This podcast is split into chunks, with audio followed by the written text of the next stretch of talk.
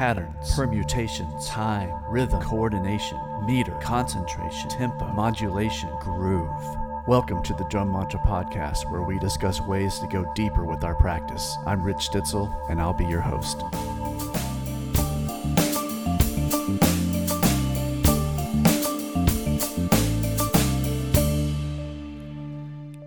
Hey, hey, what's up, everybody? Rich Stitzel here. Welcome to episode four of the Drum Mantra Podcast. Man, time is flying by. I can't even believe it's been four days since I started this thing, and we're about to put the fourth episode out. I hope you're enjoying listening to Rhythmic Perception, a primer, and we'll be hearing part four today. It's uh, it's fun to go back and listen to this. I think I created this maybe a little over two years ago and it blows me away. I, I feel like I have been making drum videos and writing drum books and doing all this forever. It feels like it's been forever. And then I go back and look at it, and the first drum video I ever did was two years ago, which is insane to me that uh, this nine part series was done two years ago. And now I have over 100 hours of uh, original drum lessons on my website, richstitzelmusic.com. And it's so crazy. I mean, it's, I feel like I'm not getting anything accomplished. And people are always saying, man, you're working so hard all the time. And I'm like, I am. I don't feel like I am. And then I stop for a second and look back and I'm going, whoa, there's actually an accumulation of, of things here that I've created. And that's always uh, fun and rewarding to to realize because I tell you, when you're in the heat of the moment of uh, the creative act, you don't really, you kind of lose sense of time and definitely can't keep track of what has happened. uh, I guess, I guess that's the only way I can explain it because here I am and uh, two years ago, I didn't have a website or any lessons or a book or a podcast. Uh, and now it's all here. And I think it's just the natural progression and the drive to uh, make something happen. And uh, it's a lot of fun. It's a it's a huge learning curve. I feel like every time I turn the corner, it's a new learning curve, and I'm reading and studying and researching how to do the next thing that I decide I'm excited about doing, whether it's you know designing a website or how to shoot a video or getting the lighting right for a video or you know writing a book or coming up with exercises there's just everything requires um, work and it's fun i, I love the uh, i love the headline i read a, a while back on facebook it said i think it said entrepreneurs it might have said self-employed or freelance people or something but but one of those three it said i'm going to use the word entrepreneur entrepreneurs, why we don't work 40 hours a week so we can work 80. And I love that. And I thought about that a lot. And I think it's so true that, you know, when you're really passionate about something and you're really chasing your your love and your your, your favorite thing to do in the world, you're willing to put in every second of the day into it without you know, tirelessly. Of course, it, you do get tired. I do. I take a nap every day because I feel like I need to break the day up so I have a chance to work in the beginning part of the day and then I chill and then I work at the night um, doing these, creating all this stuff.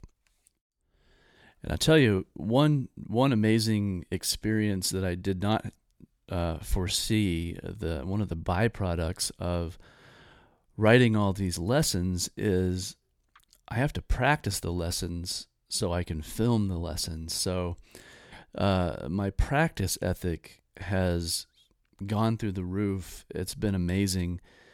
Um, I'm, I'm sure if you've been playing drums for quite a while, you've probably experienced the ups and downs of just your personal journey with, you know, being frustrated, not feeling like you're growing any, or just wondering if if it's really gonna work out or I, I don't know. I mean, I, I know that we all have these emotional roller coasters from time to time when you are dealing with an art form, especially if you're also if it's your job, like if you're you know playing music professionally. Um, there are a lot of challenges that come along with it, and golly, one one time in my life, I was so exhausted from teaching lessons and from playing gigs that the last thing I wanted to do was touch a drum set if I wasn't, you know, teaching or playing. And uh, you know, I, I I I had to really take a look at that and uh, rebalance everything. And now I I don't know if I'm balanced or not. Uh, I still play a ton of gigs. I don't teach privately anymore. Uh, I do some group classes and I do an, the occasional one-on-one lesson. But uh, I, I like to have my time that I would be teaching so I can write lessons to teach more than one person at a time. I guess you could look at it that way. But uh, well, the thing I love again is that I have to shed these things because some of these lessons are challenging. Uh, you know, the first step in the lesson might not be that hard, but the twelfth step in the lesson is a beast sometimes. So it's been a lot of fun to practice. Anyway, uh, I don't know. I'm kind of babbling because I just am. So let's go ahead and get on into the lesson for the day Rhythmic Perception, a primer, part four. It's funny. Here I go babbling again. Um, when I filmed these, I thought it would be really cool. When you, if you see the video ever, and th- this whole video series is actually available on my website.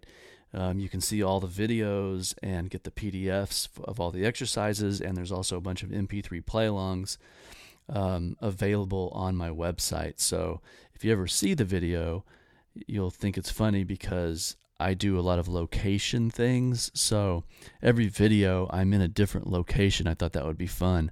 So in this video, I think I'm like under a bridge or something. So you're going to hear a lot of uh, natural echo and cars driving by and stuff. I just thought I was going to be cool and clever. But now when I listen to it without seeing it, it's like, what is going on here? Anyway, uh, hope you enjoy, and I'll be back to talk to you after the lesson is over. All right, enjoy. Hey everybody, Rich Stitzel here. We are now into part four of Rhythmic Perception, a primer. So, what we're doing today is moving the 3 4 polymetric relationship to uh, cross limbs. So, we'll be playing right hand and left foot, and then we'll be playing left hand and right foot. It's the most, it's the next natural step in the coordination because the left hand and the right foot are playing a lot together, the kick and the snare. And the ride cymbal and the hi hat also have a pretty close relationship as far as drumming goes. So, so the first exercise today, same pattern as before dotted eighth notes on the, on the ride cymbal, quarter notes on the hi hat. Here we go.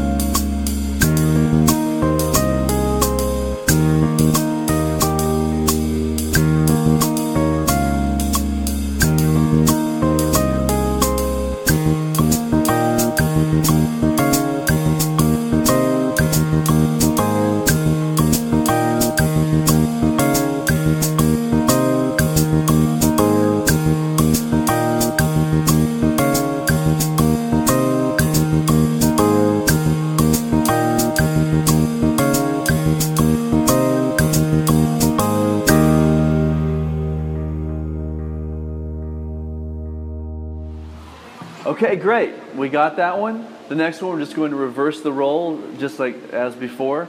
So the hi hat is now playing the dotted eighth notes, and the ride cymbal is playing the quarter notes. Here we go.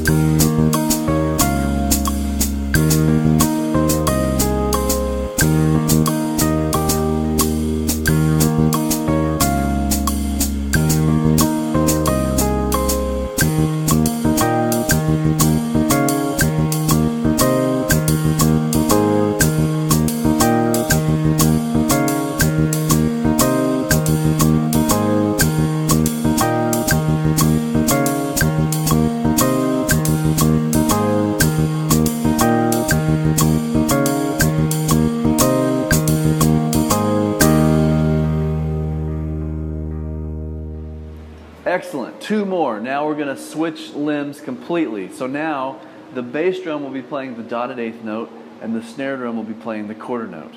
Here we go.